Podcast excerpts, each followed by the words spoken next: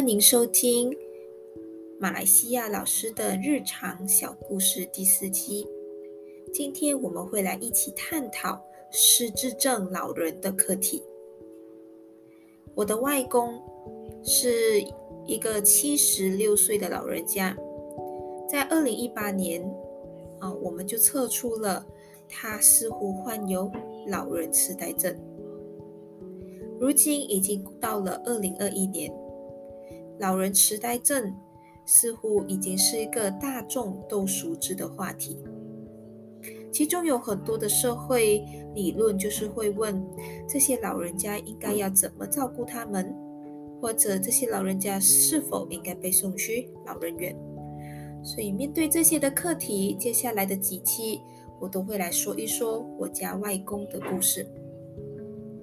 首先，今天我们会先来看一看。什么是失智症？在老人里头呢，其实啊，不是说你一忘记东西，或者你忘记一些的事情，就代表你有失智症。那可能是一个老化的现象，老化的确会造成健忘，但是失智症呢，是完全不一样的情况。失智症不单纯只有记忆力减退，甚至是连语言能力。空间判断、计算能力、注意力、抽象思考能力等各方面的认知功能都会退化，甚至还会有性情上的改变，啊，也会出现幻觉、妄想等症状。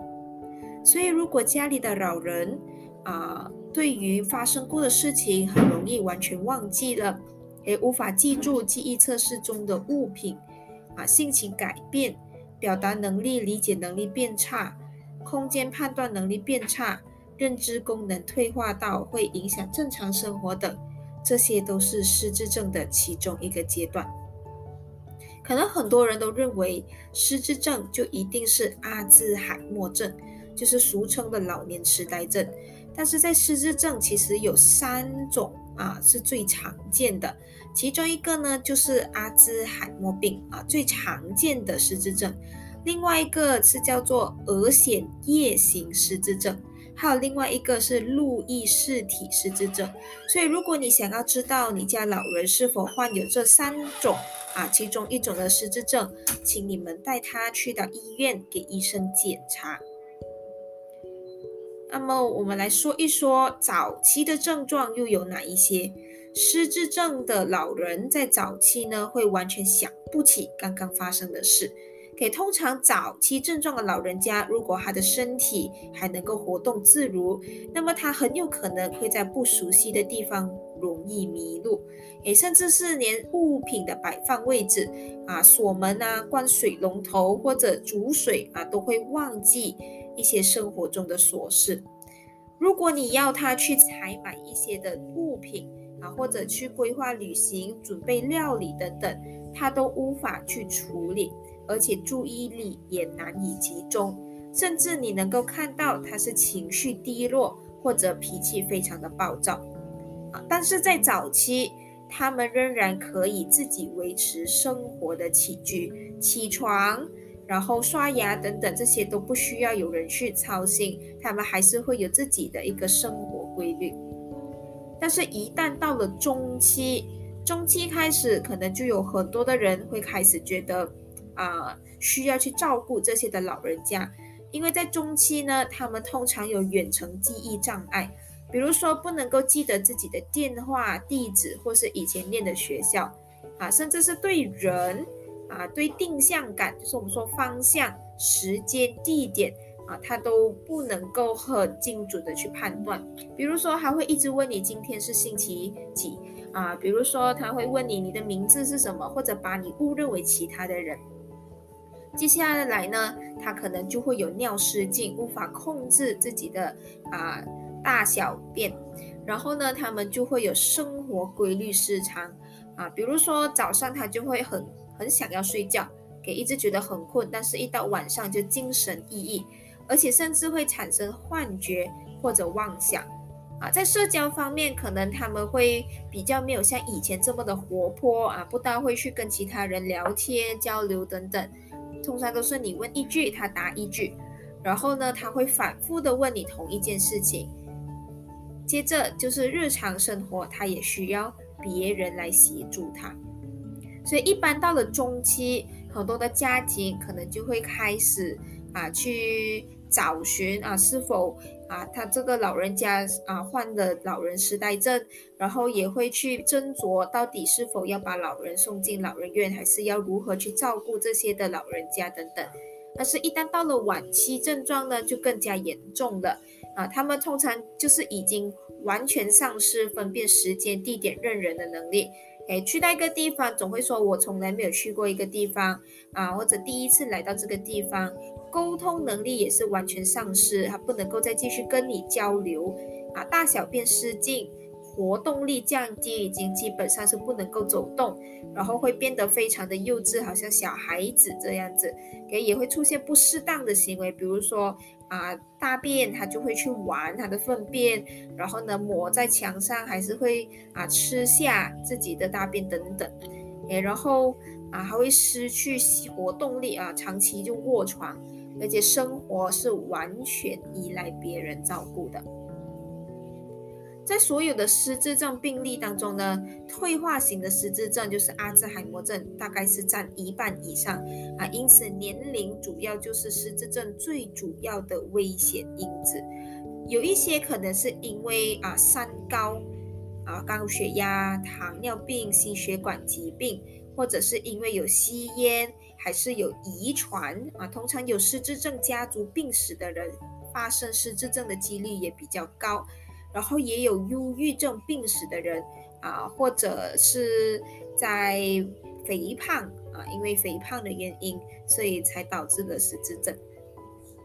所以啊，刚刚我有提到三种的这个退化性失智症，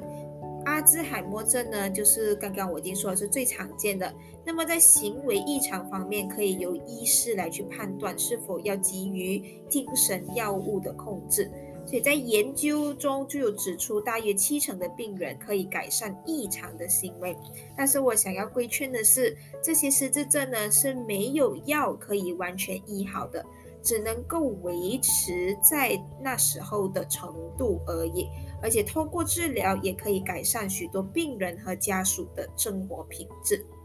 那么路易氏体啊失智症，这个呢是第二常见的退化性失智症。大概是占所有失智症的十五到三十八线左右，而且都是多发生于老年。那么他们通常呢是男性比女性来的多。除了出现幻觉，还有认知功能啊认知功能障碍之外，也会有颤抖、肢体僵硬、动作迟缓啊走路不稳等的症状。所以有一点像阿兹海默症与巴金森氏症的综合体。然后诊断后平均的寿命大概是七点七年，而第三种额显夜行失智症啊，它它与阿兹海默症最大的差别就是在它发病的初期不会有记忆力下降的症状，只是在性格、行为还有语言功能上就有很大的改变啊，经常会有不适当的行为，比如说大吼。重复相同的话、躁动等异常举止，所以一开始呢，都是会被认为是精神疾病，前往精神科就诊。但发病年龄大都低于六十五岁啊，是属于早发性失智症。所以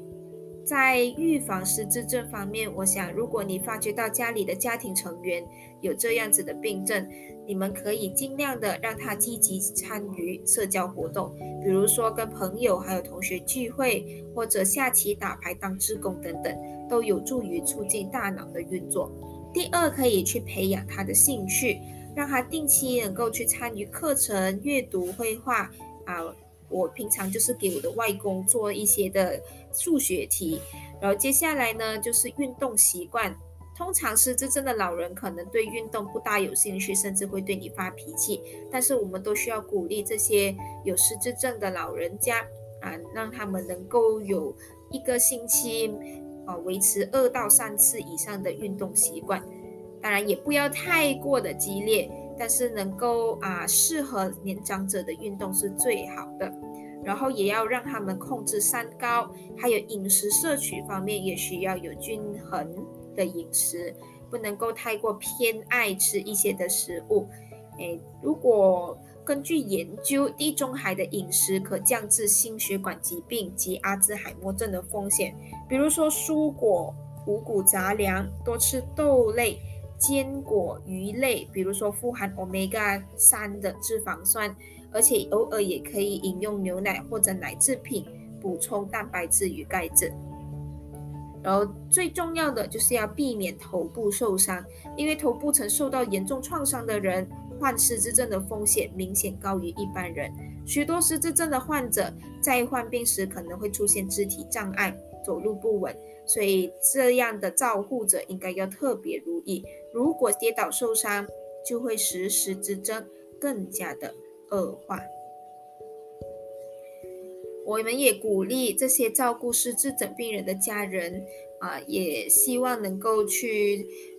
让这个频道能够去支持你们，因为照顾失智症患者是一段长时间的身心考验。如果没有经历过这样子的啊经历，我想我也不应我也不应该去抨击这些啊失智症的家属。所以，我们随时都需要适地的为自己建立一套支持系统。啊，有很多的失智症协会是能够帮助这些失智症啊的家属，所以我们也可以参与失智症家属支持团体啊，然后也可以跟有相同经验的家属互相交流经验，互相打气，让自己的压力可以获得疏解，也可以学到照顾的技巧。以上就是这一期的内容，谢谢你收听，我们下一期再见。